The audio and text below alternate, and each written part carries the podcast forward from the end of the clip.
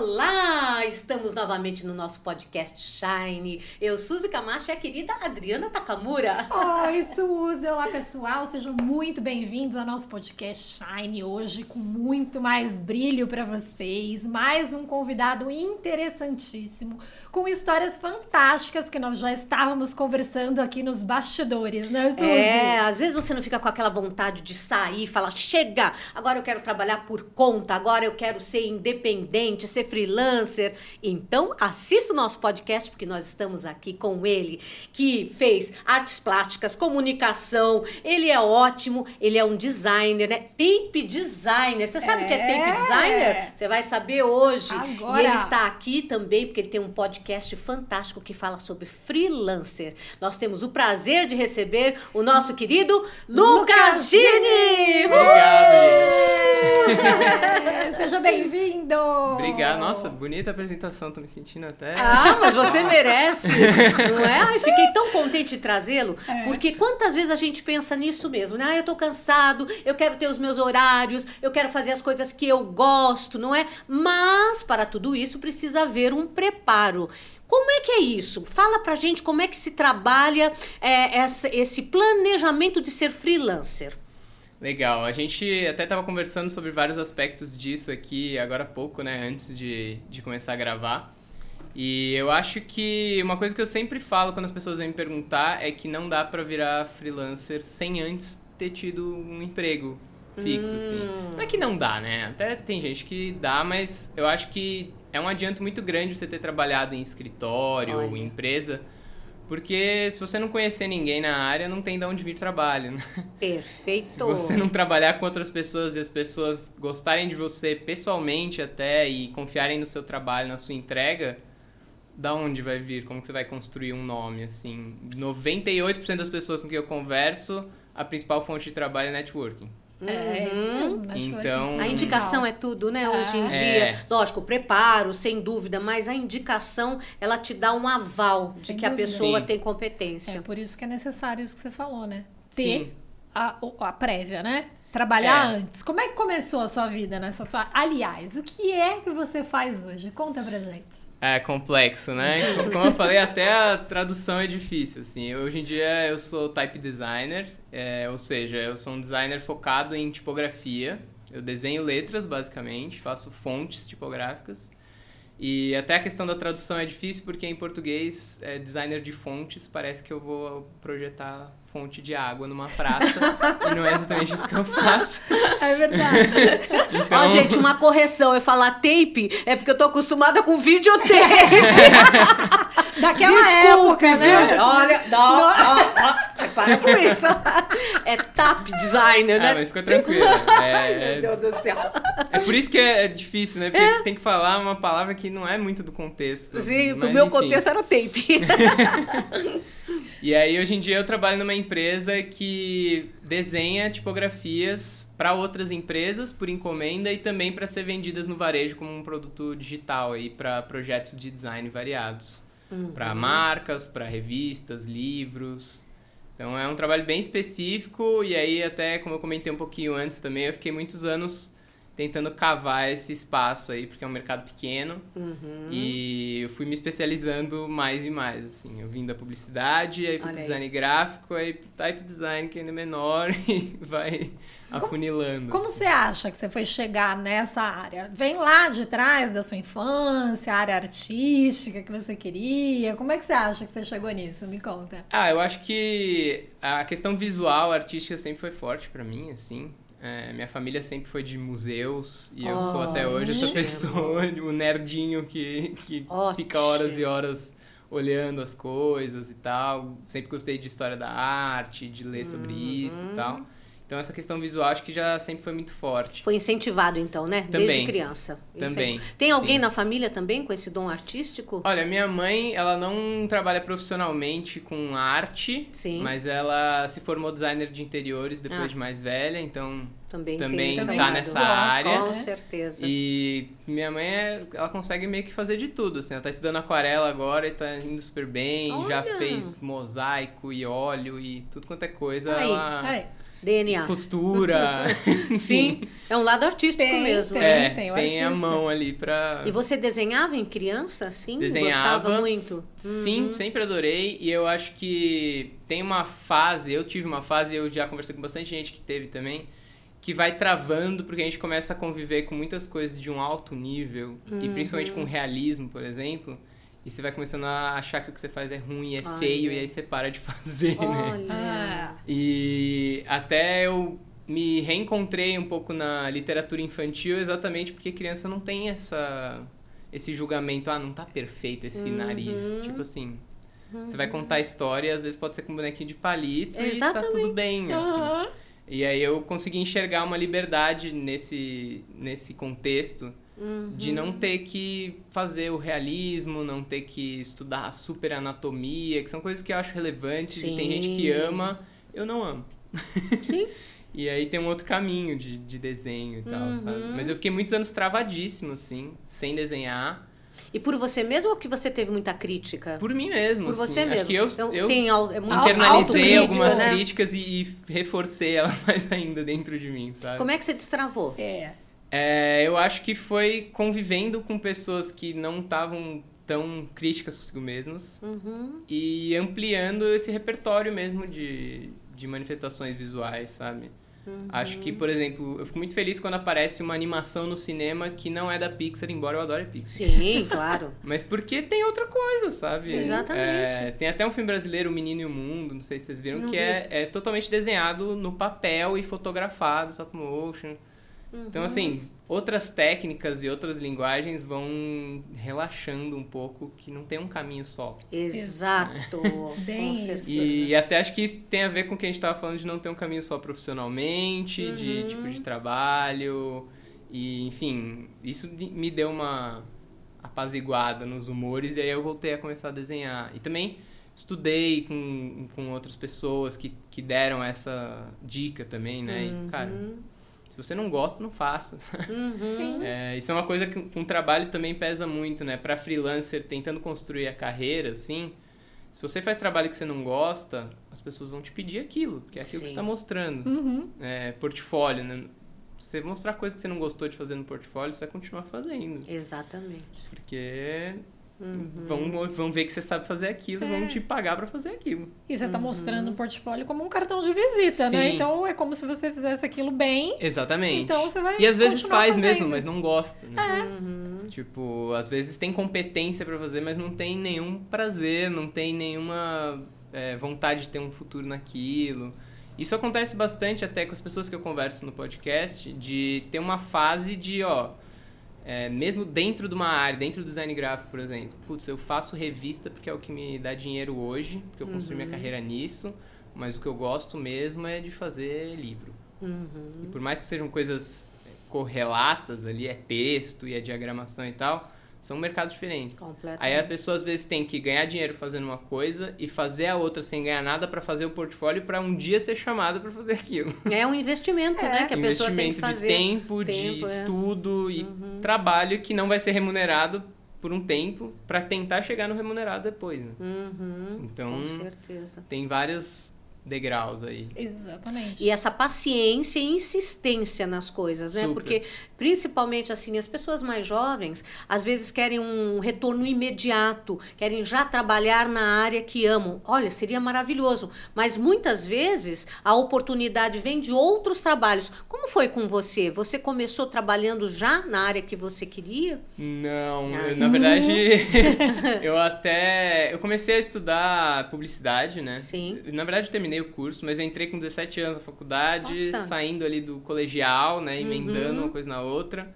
E eu percebo hoje até que o meu repertório de profissão legal era essa. Assim, meu pai é publicitário. Olha. É, ele não trabalha com a área visual, nem de criação, assim, mas eu ia com meu pai às vezes pro trabalho, pro escritório quando eu era mais novo, e era um ambiente legal, e aí, nossa, tem gente desenhando. Sim. Então, aquilo era o que eu entendia como mais legal possível, que equilibrava um pouco conseguir ganhar dinheiro, porque eu achava que não dava pra ser artista. E ganhar dinheiro. É. Ó, ó. Não, é. É, os aí- paradigmas que tem sociais. Sim, né? é porque é Sim, difícil mesmo sim. o nosso E- Brasil, e- não e é? tem um, um pé na realidade, né? É Sim. muito difícil, tem um monte de, de degraus aí pra chegar nisso e construções e depende de onde você parte também, logicamente. Uhum. Mas eu comecei o curso com uma ideia até de trabalhar com redação, com texto, e aí lá dentro eu vi que eu era muito mais pro visual, e aí Tá. resgatei isso que a gente tava falando aqui agora. Tipo, Eu sempre gostei de desenhar, sempre Uhum. gostei de artes visuais, por que, que eu não tento ir para esse lado? Uhum. E trabalhei bastante em publicidade, trabalhei acho que uns três ou quatro anos, assim. Fazendo já isso ou fazendo outras coisas? Já isso. Tipo, é? Já isso. Uhum. é, não entrei imediatamente em estágio, assim, até demorei um pouco, entrei acho que no final do segundo ano da faculdade, Uhum. mas consegui dentro dessa área de direção de arte Olha. e aprendi um absurdo, trabalhei com muita gente legal, é, conheci muita gente que acho que também vem aquela coisa de por onde vai vir trabalho depois se você for Exatamente. frila. Do networking. né? É, e gente de idades diferentes também, né? Uhum. É, para mim foi muito importante trabalhar com gente mais velha, porque já tem uma carreira mais estabelecida, Claro. já confiando em você te puxa pra dentro. Sim. É, você conviver também só com gente que tá começando fica difícil, porque tá todo mundo na mesma fase ali de Exatamente, tentar né? se, se colocar, né? Uhum. E aí com o tempo eu vi que eu não tava muito publicidade já não era aquilo que eu tava muito feliz fazendo, e eu queria cavar um outro lugar dentro do design gráfico Tá. descobri o que era design gráfico, nunca tinha ouvido falar disso. Uhum. e aí fui entendendo e gostando até que eu res- resolvi fazer e tive a oportunidade, o privilégio, a sorte de poder fazer uma outra faculdade. Terminei a de publicidade, fui fazer design gráfico e trabalhar também com design gráfico. Uhum. É, até comentei antes que a gente estava falando, eu, eu tava bem aberto para tudo que for design gráfico, eu acho legal, então vamos lá. E eu acabei passando em, duas, dois processos seletivos de emprego ao mesmo tempo. Olha, Um de revista e um de branding. que é branding. é trabalhar com a marca, construção de marca, Tá. né? E aí tem as sub-áreas dentro disso, que é o planejamento da construção da marca, a identidade verbal, que é o tom de voz, de texto, com como ela vai falar com as pessoas, com o público, e a parte visual, Uhum. de logo, cores, tipografia, enfim. Uhum. E aí eu acabei indo para essa empresa, fiquei alguns anos lá, depois troquei também, trabalhei em outros estúdios, mas é, me firmei mais nesse mercado de design gráfico e fiquei fazendo freela com isso bastante tempo ainda. Uhum. Depois que eu saí, é, terminei a outra faculdade e era estagiário, não fui efetivado no emprego que eu tava, e aí eu virei freela sem querer. Sei. É, assim, meio... Não sem querer, porque eu Opção, né? porque eu Tinha que tive ser. a, chance de, de optar por isso, Uhum. ao invés de procurar um emprego fixo, porque essas- esses contatos me trouxeram trabalho, Uhum. mas não é algo que eu tava pretendendo. Eu Entendo. pretendia ficar no meu emprego, Uhum. só que aí não tinha mais emprego. Um dia. Sim. Mas aí quando você pôde optar, que foi esse momento, né? Você Sim. podia optar em escolher um outro emprego formal, né? É, Ou se tornar frila. sim. Como eu- é que foi? Foi, isso foi em 2017, é, comecinho do ano, e aí eu tava exatamente nessa dualidade, assim, será que eu vou ajeitar meu portfólio pra procurar um emprego fixo e pra quais empresas eu vou, com quem eu vou falar, onde será que tem vaga, enfim, aquela coisa de procurar emprego. Uhum. Ou será que eu vou ajeitar meu portfólio, mas com o objetivo de conseguir trabalhos isolados, né? Sem uma renda fixa, mas com essa oportunidade de trabalhar com pessoas diferentes, é, de trabalhar da minha casa, de ter uma flexibilidade de horário. E aí eu tava até falando pra vocês, tudo isso tem os poréns, não, é, não é tudo tão lindo assim. É. Mas nesse período em que eu tava pensando no que fazer, surgiram dois trabalhos de como freela Olha. de pessoas que eu já conhecia, ex-chefe, Isso. que falaram: Meu, tô precisando de uma ajuda aqui, dá pra pagar X, o período é tal. Você quer? Quero.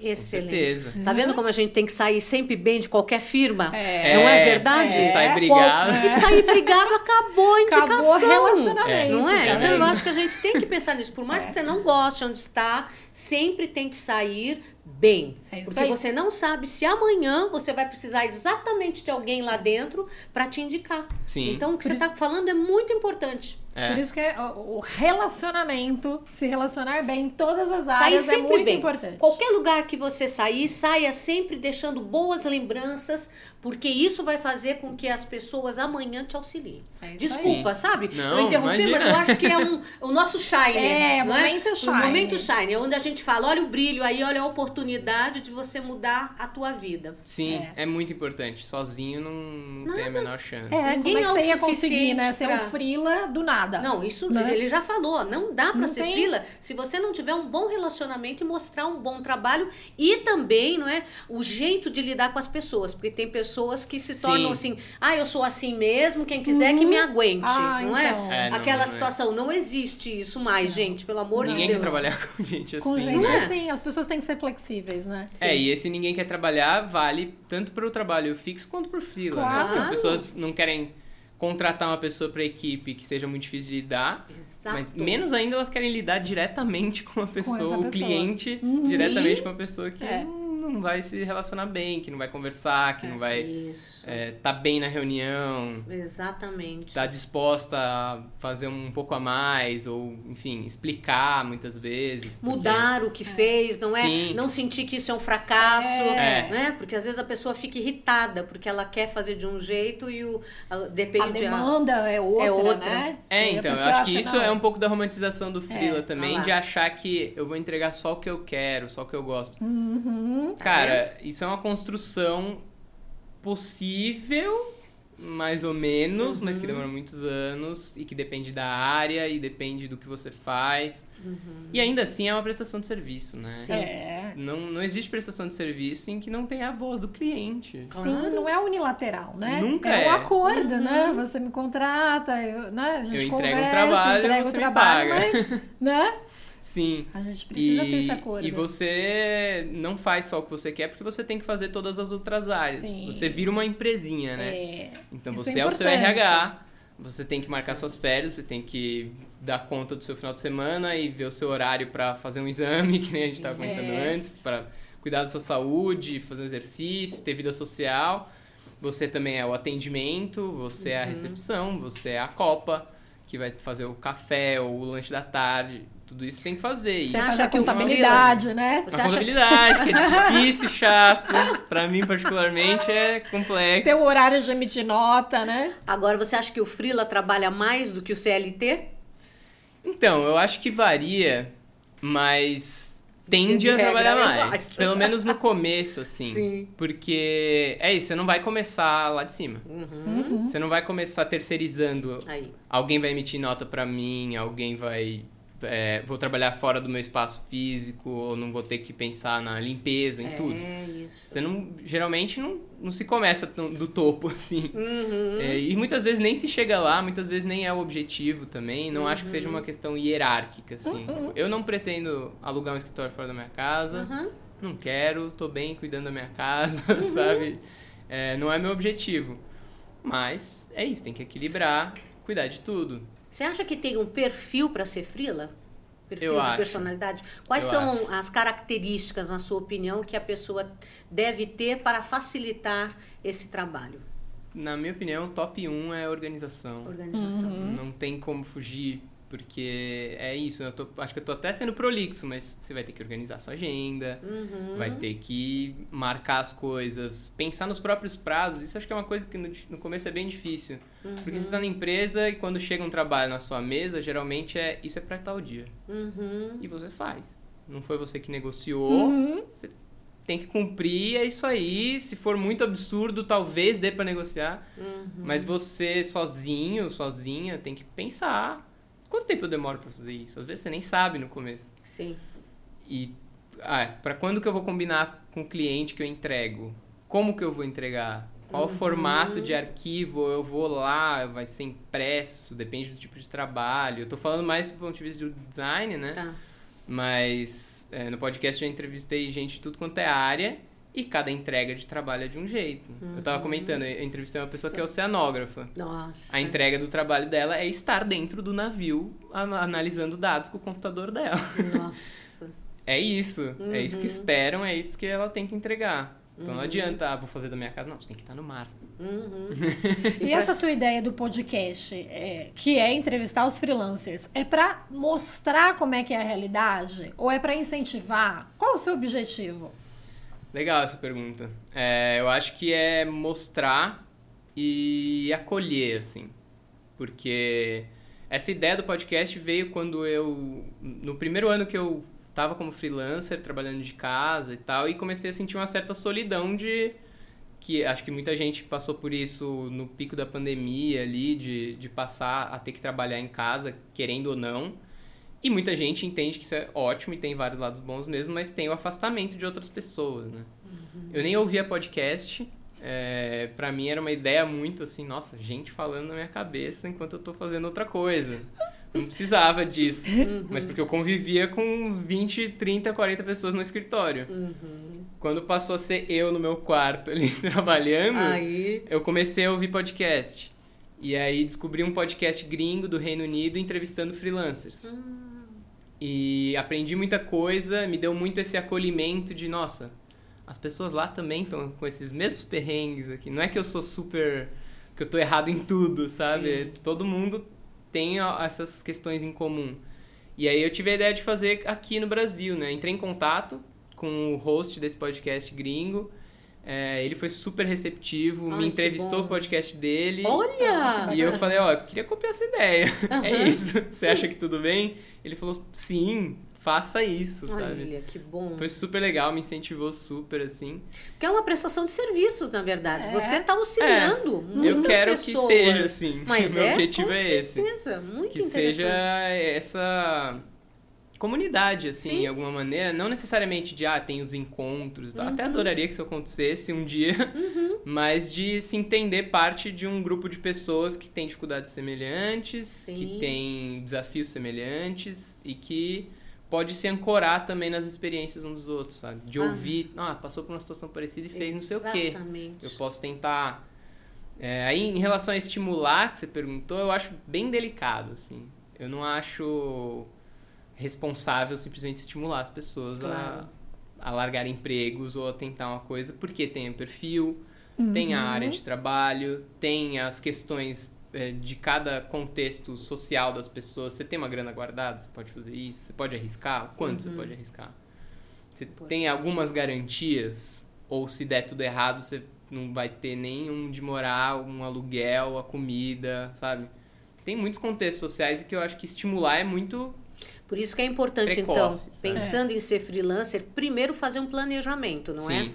Então, fazer um É a planejamento do organização quando. que É, a gente tava falando, né? É. Que vem até pré se tornar free- freelancer, se possível. Sim. Uhum. Que às vezes, é, como parecido com o que aconteceu comigo, né? Eu não planejava, mas aconteceu e acabei dando muita sorte, deu certo, e aí eu me organizei pra isso. Eu Meio que corri atrás porque eu vi que já tava começando a andar. É, mas pra quem tem tempo e tem essa vontade, se planejar é muito importante, assim. Uhum. É, fazer os contatos, de repente falar com os contatos antes. É, começar a fazer frila antes, enquanto tem um emprego, e ver Ótimo. quando a renda bater ali, aí você larga um e vê perfeito. Dá pra levar Lucas. só com isso? Plano A, plano B, né? Exatamente. Mantém ali né, o seu trabalho Fazer formal. gradativamente, né? Pra não ter formando, choque. né? né? E formando também a não a ser sua quando é um momento que pronto, acabou. Estou É. sem trabalho. Se tiver. né? Aí é uma outra questão, que foi o que aconteceu contigo. É. É. Mas via de regra, se você tem essa vontade, olha o que o Lucas está falando. Começa a se planejar, fazer contatos, guardar um dinheirinho, porque vai ficar um tempo sem você receber, mais investindo, não é, Lucas? Sim. É, e a questão da a variabilidade de renda, Uhum. tanto em volume, né? A, a quantia de dinheiro que você recebe, quanto no prazo, é, bem impactante, porque as contas principais não tem variabilidade. Aham. No dia 5 ou no dia 1 um vai chegar o aluguel e você vai ter que São pagar. fixas, né? É, exatamente. não tem é, negociação Não nesse tem sentido. negociação, é. E às vezes é, o, o freelancer acho que é até melhor pensar e, e se planejar para isso, que um mês é pouco para você avaliar se está indo bem ou não. Faz mais sentido você pensar pelo menos um ano. Ótimo. Porque aí tem mês que você ganha o que você ganhava cinco meses Uhum, no, mas no também- emprego fixo. Só que aí tem dois, três meses que você não ganha nada. Tem trabalhos que dependem de uma sazonalidade, Exato. é, que ah, no fim do ano bomba. É Ou verdade. no, no meio do ano acontece porque férias escolares, sabe? Tem variações de calendário mesmo, Uhum. que as contas não têm. Por isso esse Exato. planejamento financeiro é, é importante, sabe? E a organização financeira, né? Porque Sim. tem a organização de trabalho, a organização de É. tempo, né? Pra você falar assim, não, isso aqui vai caber na minha agenda e eu vou conseguir cumprir prazo, Exatamente. mesmo estando sozinha em casa, é uma coisa. É. E a organização financeira é outra, né? Que você também Sim. tem que ser muito é, é, Rígido, metódico né? e rígido, né? Pra Sim. isso. Porque senão, como é que você vai sobreviver, né? E contar com o cenário pessimista, eu acho que é sempre bom. É bom, isso É, mesmo. porque os imprevistos vão acontecer. Certo. Se você. Eu tava falando dos prazos de entrega, né? Você precisa de 20 dias pra fazer, fala que precisa de 30. Uhum. Se você entregar antes, o cliente vai adorar. É Sim. verdade. Se você entregar em 30, tudo bem. Atrasar, ninguém vai ficar feliz. Correto. Então sempre dá uma margem. E isso vale pro dinheiro também.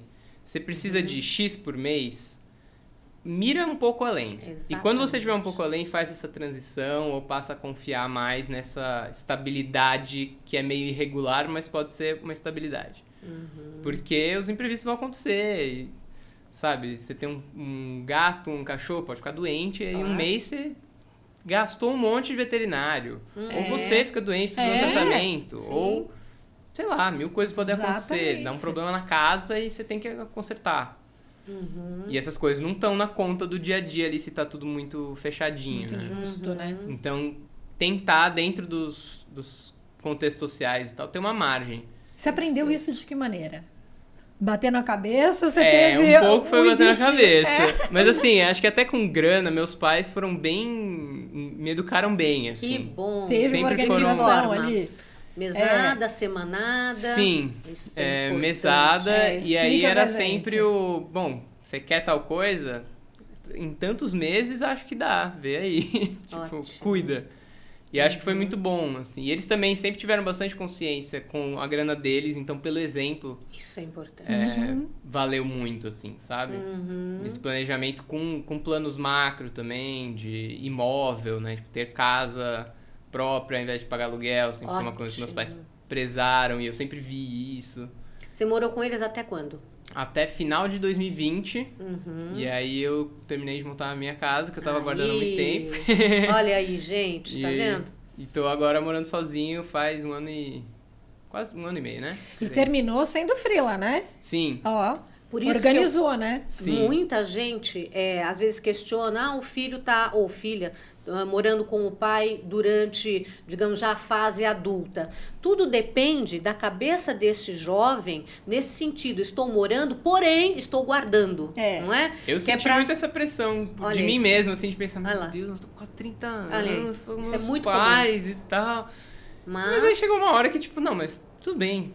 Tinha um plano e deu Claro. certo. E agora Não, e outra tô, coisa. tô colhendo isso. Se assim. você tivesse gasto esse dinheiro com um aluguel, você não teria para dar entrada Sim. no teu imóvel. Mas o que tem que ser feito é o seguinte: ok, fica em casa. Porém, quero ver você guardar. Quanto É. você já guardou é, é, esse mês? Como é que é? Porque até para a pessoa ter esse- essa responsabilidade, Sim. não ficar acomodada. É, que ter o foi o que planejamento de o que você vai fazer. Qual é a sua perspectiva? É, não De ficar novo é a acomodado, organização, né? né? De, de médio e longo prazo, mas Perfeito. também a organização. Porque. Uhum. E como frila, isso é mais ainda. Sabe? Ah, você quer viajar? Aí. Quanto por mês, quantos meses? Pra você chegar no valor X pra ir pra um lugar que você quer. Sim. Uhum. E como sempre contando com os né? imprevistos. O seu trabalho, as entregas, todas pra você poder sair naquele período, né? Tirar férias é bem difícil. É, eu isso que fiquei eu os ia primeiros, falar. acho que, três anos como frila lá. sem conseguir tirar férias. Com certeza. Porque. Feriado e tal, não tinha, não é? É. Fina- às seis horas eu paro de trabalhar, Ah, também não. não. porque você depende de você. Sim. É, e Mas nesse i- período. isso é uma outra coisa legal.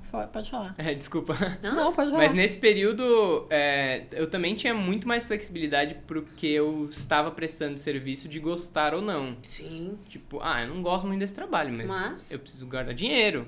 Então era um trabalho atrás do outro, assim, o que, o que aparecesse e que eu soubesse fazer, logicamente, eu fazia.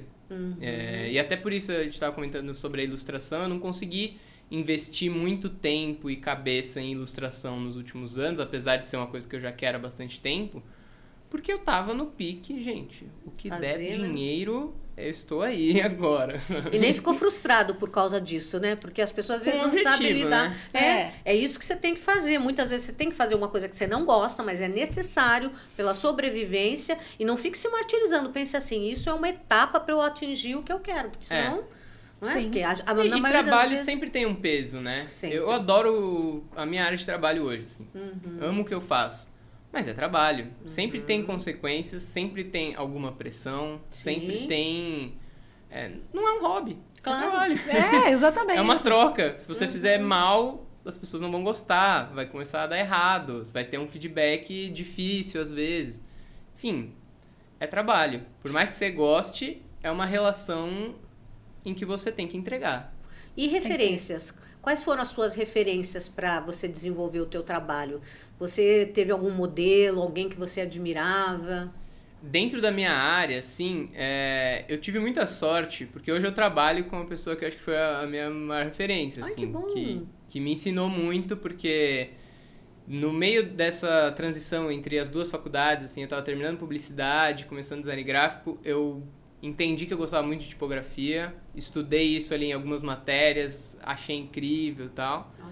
E aí, uma pessoa ia dar um workshop que eu descobri. Você começa a descobrir as pessoas que trabalham com aquilo, né? Eu descobri um evento e aí fui no evento sozinho, ali, sem conhecer ninguém, mas já abriu muito a cabeça para quem fazia isso.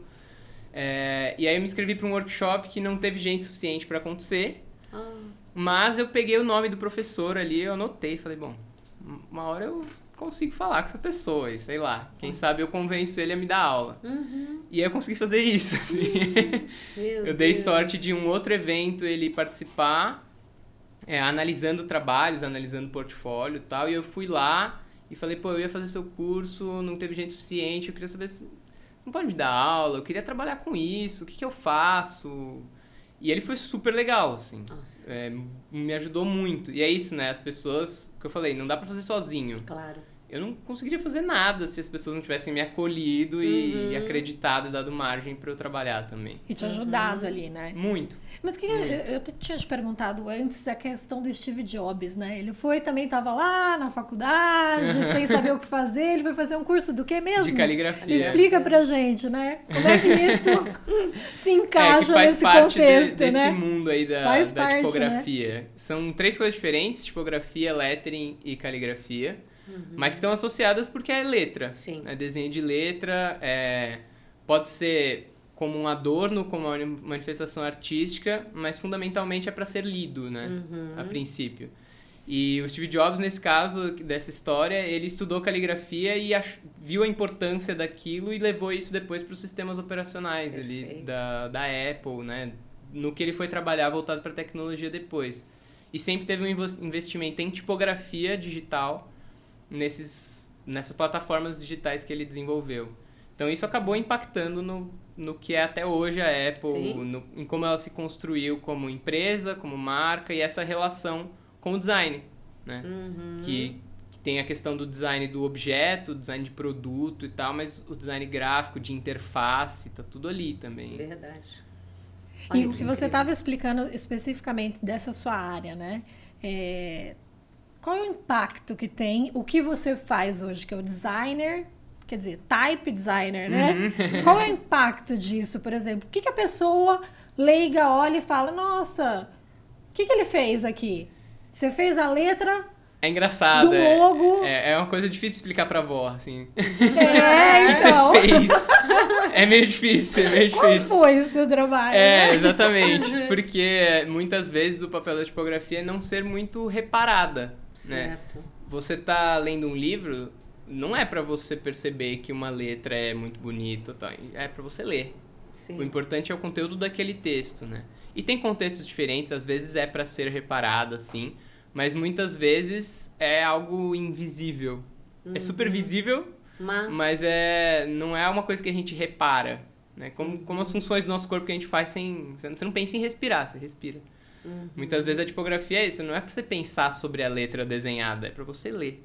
Mas, por exemplo, num livro, vamos lá, é pra você ler com mais facilidade? Tem, Sim. tem esse objetivo? Tem, tem vários objetivos possíveis assim, no, no desenho de letra. É. até com a questão da internet, por exemplo, a, a desenvolvimento da tela, né, da qualidade de imagem dentro da tela, sempre foi uma questão para tipografia. Assim. Hoje em dia chegou num ponto que isso quase não faz diferença, que as telas são tão boas que quase não tem é, tanta relevância se você projetar para uma tela atual e tudo mais. É, alguns critérios de pixel e tudo mais. Mas em algum momento, né, o Steve Jobs nos primeiros nas primeiras interfaces gráficas, a IBM, a Microsoft, cara, a qualidade era muito pequena, assim, a quantidade de quadradinhos que se tinha para formar uma letra era muito pequena. Você tinha cinco quadradinhos de altura para fazer uma letra. E aí isso tinha que ser levado em consideração. E muitas vezes na tipografia você desenha meio errado para parecer certo. Como Sabe? assim? É. É, porque tem a questão do tamanho que você vai enxergar. Tá. Então, uma letra que você vai ver num jornal, num livro, você vai ver desse tamanho. E uma que você vai ler numa fachada de uma loja com o nome da loja, você vai ver com um metro e meio de altura. Uhum. Por mais que seja a mesma letra, é uma letra A, maiúscula. Mas vai ter diferenças no desenho ali, porque você tem que levar em consideração o quanto dá pra enxergar, a distância que a pessoa vai enxergar, o tamanho que, vai estar interessante. a superfície, então, por exemplo, tem, tem coisas que são desenhadas em algumas letras para papel, Sim. Porque tá prevendo que a tinta da impressora vai estourar um pouquinho. Uhum. E aí na tela isso não vai acontecer. Uhum. Então, às vezes para tela tem um desenho diferente. Uhum. Tem todo esse estudo por trás, assim, essa especialização. E é engraçado que o impacto disso, muitas vezes o objetivo final é ninguém perceber, né? Mas tem um impacto psicológico, Mas tem um impacto né? de leitura. assim. É, inclusive, até é engraçado. É, isso faz parte mais do, do universo de conviver com designers, assim. Mas tem muita questão da escolha da tipografia. Cara, às vezes a pessoa desiste de ler um livro porque a fonte é ruim É de ler, verdade. é, difícil É de ler. É. E aí parece que a história é pesada e muitas vezes não é a história, Uhum. é o livro. Às vezes é o Perfeito. tamanho do livro, a qualidade do papel, ou no Kindle você tem Uhum. a regulagem ali de tamanho da letra, o tipo de Uhum. letra. Isso influencia também inconscientemente para as pessoas, né? Uhum. O que é fácil de ler, o que não é fácil de ler. E o que tem que ser e o que não tem que ser. Uhum. É, grafite não tem que ser fácil de ler. Porque o objetivo não é ser Fácil. popular É. necessariamente, nesse sentido de todo mundo tá ali e entende. Depende, também tem vários estilos, mas é, não é esse o objetivo final. Mas para ler num jornal, num Sim. rodapé, com papel que espalha muita tinta, minúsculo, precisa se pensar muita coisa. Muita coisa. E numa marca? É, então, Qual isso o é um- impacto, né, de você fazer uma letra diferente ali na marca? É interessante essa pergunta também, porque eu trabalhei bastante com marca antes, né? E é, a tipografia funciona como outros outras propriedades assim das marcas.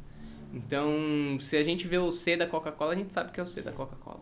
Uhum. Não precisa estar escrito tudo. Uhum. É, se a gente O vê M do McDonald's, né? Exatamente. E aí é a tipografia trabalhando como identidade visual. Né? Um dos tipos de trabalho com tipografia que eu faço na empresa que eu trabalho com o cara que eu convenci a me dar aula, né? olha, completando a história de que foi uma foi e é até hoje uma grande referência para mim, assim, Uhum. é para empresas que querem ter essa comunicação visual em que uma das propriedades é a letra. É o tipo de letra. Então, é, tem uma questão também contratual e de investimento nisso, mas a parte de marca, de construção de marca, é essa identificação. A cor, né? Às vezes, é, a, a cor, a Tiffany, né, por exemplo. Ah, é. Onde você for, você Aquele azul, Ele é azul, esverdeado. beleza. É incrível. É. Não, não precisa Tiffany. escrever nada, É, não é precisa falar nada. É, assim como a cor funciona, a tipografia funciona. Uhum. Então, às vezes é o logo, às vezes é um ícone, às vezes Uhum. é a tipografia, às vezes é a cor. E tudo isso funciona junto para uma marca, né? Uhum. A gente fez de algumas marcas, fontes para algumas marcas. E, e é interessante ver isso, que as pessoas inconscientemente começam a reconhecer. Sim. Começam a, a ver no ponto de ônibus e não precisa nem ter o logo, ela sabe Uhum. Quem tá falando. Pelo tom de voz ali, né? Pelo jeito que as palavras estão sendo usadas, pela fonte que está sendo usada, pela cor. Tudo isso faz parte do que é a identidade visual, assim. É uma parte dentro. Por isso que eu falei que eu fui afunilando. É, então, mas foi necessário você ter estudado tudo antes, né? Sim, E fazendo importante. publicidade, Foi fazer importante. designer, pra ir poder afunilar, não é não? Sim, bem importante. É legal entender esse contexto maior, porque aí você também não fica alienado ali, é, prestando um serviço sem, sem entender muito bem. Não sei nem se dá, né? Se- Eu acabaria tendo Acho que que é estudar difícil, né? por outros caminhos pra entender esse contexto maior. Porque fica tão específico, né? Porque você estava explicando todo um contexto muito maior do que é você formar e o impacto que vai ter da letra, mas assim, Uhum. formar todo o contexto da marca, né? Sim, é um outro o, estudo o, o gigante. verbal que você tinha me falado, sim, né? sim, O é. visual, com quem você cor. vai falar, né? E aí como você vai falar? Você vai falar com pessoas de 14 a 18 anos um vender hambúrguer? Com certeza você vai falar diferente com pessoas de 30 a 40 anos pra vender apartamento, Uhum. sei lá, pra vender passagem aérea. Então, tudo isso é a construção da marca, a partir do visual, do verbal e do planejamento de onde ela vai aparecer também. Essas pessoas não, não frequentam os mesmos lugares. Sim, com certeza. Os públicos não estão em todos os lugares, não é uma coisa massificada, assim. Mas o que você está falando é muito interessante, a gente tem que parar e refletir mesmo. Seja em que área for de ser freelancer, você tem que ver o teu tipo de comunicação, não é? Seja o que for. Pode ser qualquer área que você deseje, é, tem que ter o estudo, tem que buscar referências, tem que procurar sim se dedicar, não, não vá só com a sua habilidade, tente é, melho- melhorá-la, né? usando referências, seja em que área for. E você falando da comunicação, nossa, como isso é fundamental, porque muitas vezes as pessoas se perdem porque se comunicam mal. Não é? Sim. Principalmente vai fazer uma entrevista, vai né, t- estar ali com um grupo, quer dizer, a forma que você se comunica dá credibilidade, mostra a tua responsabilidade, mostra se você está dentro do perfil ou não que aquele trabalho que você quer realizar exige. Então, muito interessante, porque as pessoas não param para pensar nisso. Sim, e isso faz parte também daquele processo que você estava falando, assim, de não romantizar, né, Uhum. as profissões, né? Por isso, trabalhar para os outros é importante para você também pegar esse processo da comunicação, para você ver antes, nossa, como que meu chefe faz, né? É, como que exatamente. eles fecham um negócio, como que é, se, se propõe a negociar com as outras pessoas, como cria inteligência emocional dentro do trabalho. E uma coisa chegar nisso, interessante né? que você falou, Lucas, e que eu sempre reforço aqui para todos que nos assistem, é a questão assim, de infância você ia com o seu pai ao trabalho. Então, sempre que houver possibilidade, É. leve sim uma criança, porque essa referência de ver aquele ambiente, de ver como o pai fala, como é que ele interage com as outras pessoas, inconscientemente a pessoa assimila aquilo, a criança está em formação e aí ela absorve e também ter o trabalho como sendo algo gostoso, né? Porque às vezes as pessoas reclamam demais. É. Ai, Sim. porque é ruim, porque não sei o quê. Então eu gostei É. de ver essa parte que você estava falando da tua infância, que mostra que essas pequenas situações formaram o teu caráter. Sem dúvida. É, Te então, ajudaram, essa né? coisa do. é, acho que tem um equilíbrio que é o grande objetivo para todo mundo dessa questão do trabalho ser legal ou não ser legal, né? O que eu Uhum. tava falando. É uma entrega. É uma entrega meio obrigatória. Sim. E aí, por conta do perfil, das oportunidades que você tiver, das possibilidades, você tenta buscar o que funciona Claro. melhor ali. Eu conheço bastante gente que sabe que ama fazer uma coisa e exatamente por isso não quer trabalhar com aquilo. Não quer de jeito nenhum, assim. Por Porque quê? sabe que é aquela relação de trocar aquilo por dinheiro constantemente, ter o cliente e ter que fazer todo dia, Não vai destruir, Vai destruir aquela, amor. aquele amor, é. Exatamente. Bastante gente mesmo, que assim, cara, eu amo fazer isso, então eu vou trabalhar com um negócio que das 9 às 6 tudo bem, e depois eu foco nisso aqui com o meu Que carinho, sem pressão. Faço do meu jeito, da, É. da minha forma, né? Não e é preciso- perfil, né? É perfil. É. Eu acho que o fundamental é essa questão do É perfil e entender, as né? experiências. É. Sim. Você O ver qual é perfil o que teu dá. perfil e as experiências que você tem e planejar em cima disso. Sim. É exatamente E isso. aí, é, até essa questão que vocês estavam falando do impacto da comunicação, né? E saber o que você vai ter que fazer além do seu trabalho principal quando você trabalha sozinho, como autônoma, como autônomo. Porque você vai ter, por exemplo, um designer que vai trabalhar com identidade visual. Se o logo dele mesmo, dela mesmo, for feio, Já não acabou, vai ninguém ter. quer, né? É Assim, cartão de visita, né, do seu trabalho. É, é complicado. É, você vai analisar, a primeira coisa que você vai analisar é a pessoa, né? É, é a Perfeito. comunicação da pessoa. Se ela, você acha que ela não fez bem ou tá dentro de um perfil que você não gosta, Uhum, a própria divulgação dela não funciona pra você. uhum. E tem, dentro do design, às vezes, é, é, é difícil como designer fazer a sua própria identidade visual, porque você quer mudar todo dia, Claro. quer melhorar, não sei o quê. Verdade. tem um ciclo eterno ali. Uhum. Mas a, o, é, Casa de Ferreira Espeto de Pau não funciona. assim. Tá. Não, Você tem que fazer o melhor pra se vender, né?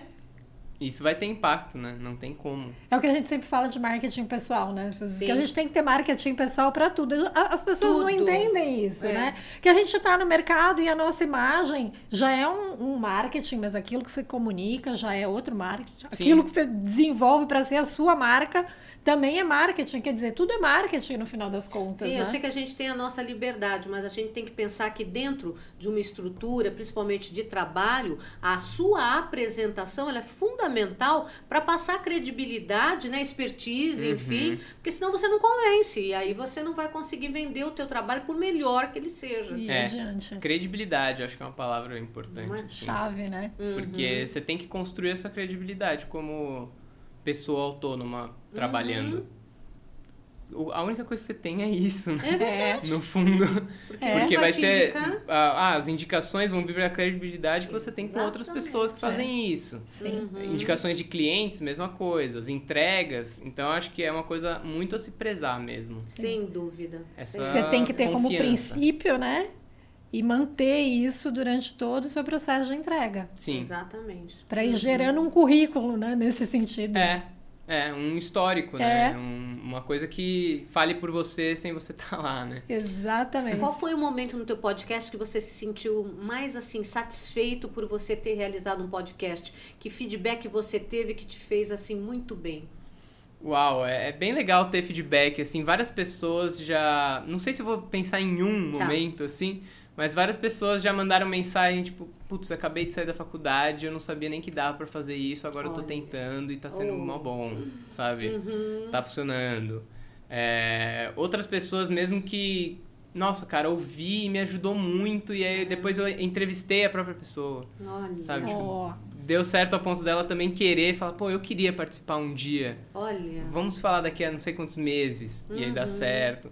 Acho que esse é o tipo de feedback mais legal, assim. Uhum. O meu podcast não é gigante, não tem um público enorme, não é nenhum assunto que eu acho que tem margem para ser enorme. né? É um pouco nichado mesmo falar sobre isso. Mas o feedback das pessoas que estão nessa comunidade, sabe? Sim. Esse acolhimento pelo outro lado também é muito bom. Uhum. É saber que, bom, alguém ouviu Fui e, útil, e né? relaxou. Exatamente. Me senti útil. foi acolhido, né? Tirou um exemplo. Tomou coragem. Deu conseguiu coragem. ter uma, uma referência de como sair de uma situação ruim. Ou até desistiu, né? Porque, ué, Várias tô pessoas olhando que eu aqui o entrevistei deixaram de exemplo. ser freelancers. É, e E- isso não é pra mim, e tá tudo bem. Aliás, Exato. tá tudo ótimo. É, eu né? acho que não ter um- uma visão de que isso é uma derrota. É. Não é um caminho sem volta, sabe? É, exatamente Hum. isso. Muitas pessoas ficaram anos, desculpa, e aí perceberam que, cara, agora, puta, eu vou ter um filho, queria ter um salário. Então vai. Vai Quer- ser CLT que é melhor, porque vai te Exatamente. dar uma garantia Então, diferente, você vai ter um horário mais rígido, é. você sabe que tal hora você tá em casa pra cuidar do seu filho, da sua Exatamente. filha. Então vai muito de como tá a vida da pessoa Um também. momento. né? É, acho que a gente falou bastante do perfil, mas também tem isso, né? Sim. O perfil meio que muda de acordo com o resto da vida. Claro. Sim. Do, Porque a do gente núcleo vai mudando, familiar, né? do, do, do objetivo. Tem gente que é, gosta de ser freela porque quer viajar o mundo inteiro e vai levar o computador e trabalhar. Uhum. E funciona para várias pessoas que tiverem essa oportunidade. Outras é porque estavam ganhando mais do que no escritório, ou Uhum. porque chegou num cargo que não tinha nada acima e aí falou, cara, então eu vou sozinho. Vai se desafiar, né? Vai se autodesafiar É, porque já mais. tinha meio que É. perdido a, a graça ali de, de elaborar o trabalho, sabe? E não é uma derrota. Claro. É um tipo diferente de, de trabalho. assim. Mas que as pessoas também têm que entender que a gente também tá sempre em, em mudança na Ah, vida, sempre, né? Nós certeza. mesmas, a vida às vezes também, e momentos, enfim, e tá tudo bem. E tudo na vida é cíclico, né? Tem É. momentos que a gente tá lá em cima, tem momentos que tá embaixo. Isso não é um fracasso. Não. É realmente são novos caminhos, É. né? Que a gente tem que. São ciclos. Termina um, inicia-se o outro. É, então, Entender. e, e até por isso eu falei, levando isso um pouco dos ciclos para a lógica de trabalhar como freela, eu falei que é melhor analisar um ano Sim. do que analisar um período curto. Menor. Exatamente. Porque é isso, tem, tem trabalhos que se você pegar um no ano, Pronto, já deu. você não precisa tudo. trabalhar o resto do ano É. inteiro. Eu, eu conversei com gente que é assim, Aham. fez um trabalho e aí o trabalho era grande e a grana que recebeu paga o ano inteiro de vida da pessoa e o o resto do ano ela nem procurou mais nada. Sim. Tipo, tá bom. Cheguei Sim. naquilo que eu precisava e é isso também, vai do contexto ali. Ah. Quanto precisa, que trabalho é, o quão específico tem que ser, Uhum. o quão sozinha a pessoa consegue trabalhar, porque tem a coisa Uhum. do freela que vai crescendo e às vezes tem que chamar outras pessoas. Claro. Às vezes para fazer as coisas, é, a contabilidade que você Uhum. falou, as coisas que não são a especialidade, Sim. mas às vezes porque é volume demais de trabalho e aí a ilustradora vira um estúdio. Uhum. Porque tem que chamar outras pessoas abaixo. Uhum. O animador vira um estúdio. Sim. É a, é a lógica de empresinha, né? Uma Isso. empresinha de uma pessoa, Vai às vezes vira demais, às vezes a pessoa não quer que vire demais e tudo Uhum. bem. E dependendo do nível do trabalho, às vezes, ó, cara, eu só consigo te atender daqui a seis meses. Mas se a pessoa quer fazer com aquela lá, Vai, vai esperar. Vai esperar, né? espera. É isso aí. E isso é a construção da reputação, É, exatamente. Com né? Do, essa confiança que, ó, vai demorar seis meses a mais do que eu gostaria, mas eu Mas- quero aquela pessoa ali fazendo. Então, tá Uhum. bom. Essas são as condições, termos e condições. Tá bom. Assina e é, vamos lá. Sabe? E hoje você tem um outro plano B? Ou C, né? Porque o A você tá no type designer, o B Sim. já é o podcast, tem um C? Então, é, o podcast, até a gente conversou um pouco sobre isso, assim, né? Eu não. Hoje eu não tenho o grande objetivo de crescer a ponto de ser uma fonte de renda, assim. Eu sinto mais que é essa coisa do. É um hobby, eu adoro conversar com as pessoas, ouvir e me. É é uma terapiazinha, assim, Sim, também é um conversar com as colaborativo em grupo, assim, é, né? exato. É, mas eu corro em paralelo com essa carreira de ilustrador infantil, pra, pra literatura infantil, assim. Que é algo que você resgatou lá do passado? É, que acho que veio essa pressão que caiu ao ver os estilos diferentes Sim. e tal, que eu tava comentando, né, no começo. E tive uma, uma sorte também de, no- na faculdade de design, fazer um projeto que era um, uma entrega de aula, um trabalho de aula, assim, junto com um amigo meu que escreve, trabalha com identidade verbal, inclusive, entre outras Uhum. coisas. E ele escreveu uma história infantil, eu ilustrei, Aí depois até eu peguei, peguei férias e, e revisitei refiz tudo, assim, tipo, férias pra trabalhar, é um clássico também. É. É o clássico. Peguei férias pra trabalhar, mas depois deu super certo porque a gente conheceu uma, uma pessoa de uma editora que se interessou e publicou o livro. E a gente fez outro junto depois. Eu também agora escrevi mais recentemente e vou pretendo publicar um, um livro escrito e ilustrado por mim. Então foi uma coisa que foi surgindo assim é, em paralelo, que é esse meu plano. Não B se o A der errado, Sim. mas para os dois irem os juntos, assim. correrem lado a lado, né? Sim, sim. É lógico Aliás, que. os três, né? Dá pra correr lado a lado. É. São, no meu desktop tem três pastinhas. Olha lá. Que é exatamente isso, assim, sabe? É o podcast, a ilustração e o, o type design. Ai, É organização, tá É, vendo? é, Organização, é, organização é tudo. Dá pra ter os três processos correndo juntos, né? Sim. E aí equilibrar também, né? Que é uma, uma pauta ali do, do trabalho em geral e do trabalho como freelancer, que é não dá pra deixar de lado a sua saúde, a sua vida pessoal. É, veio muito disso, né, o, o podcast. É de, cara, eu quero conversar com mais gente, eu tô mal sozinho aqui. Uhum. Quero conversar com mais gente que faça isso também pra ter esse acolhimento e tal. Então, isso também é parte da vida social ali. De, Perfeito. de conversar com as pessoas, de sair na rua Sim. enfim, não ficar dentro do possível e tem que ser possível, né? Tipo, temos que nos esforçar para isso e, e a- as empresas também têm que dar condições para isso, as negociações. de ter uma vida pessoal. A gente não é. Eu, eu Ah. sou type designer, mas não sou só type designer. Sim. Não. Eu sou eu. É uma pessoa, E né? eu quero ver as pessoas e, Uhum. e cozinhar e fazer outras coisas que definitivamente não vão ser profissões, não vão ser Mas- fontes de renda, mas que são atividades que eu Tem preciso prazer, e gosto. Né? É, exatamente. Busca Te do prazer. completam, te buscam, Uhum. você você tem essa busca, né? E dão gás pra também, no tempo de trabalho, querer trabalhar, né? É, tá Claro. mais produtivo até, sim, né? sim. Tá concentrado naquilo, Uhum. né? Porque senão. é, Não isso é dá. uma coisa muito comum até no- nos mercados de comunicação, assim, as horas extras que não, que não são pagas e vira a noite trabalhando, não sei o quê.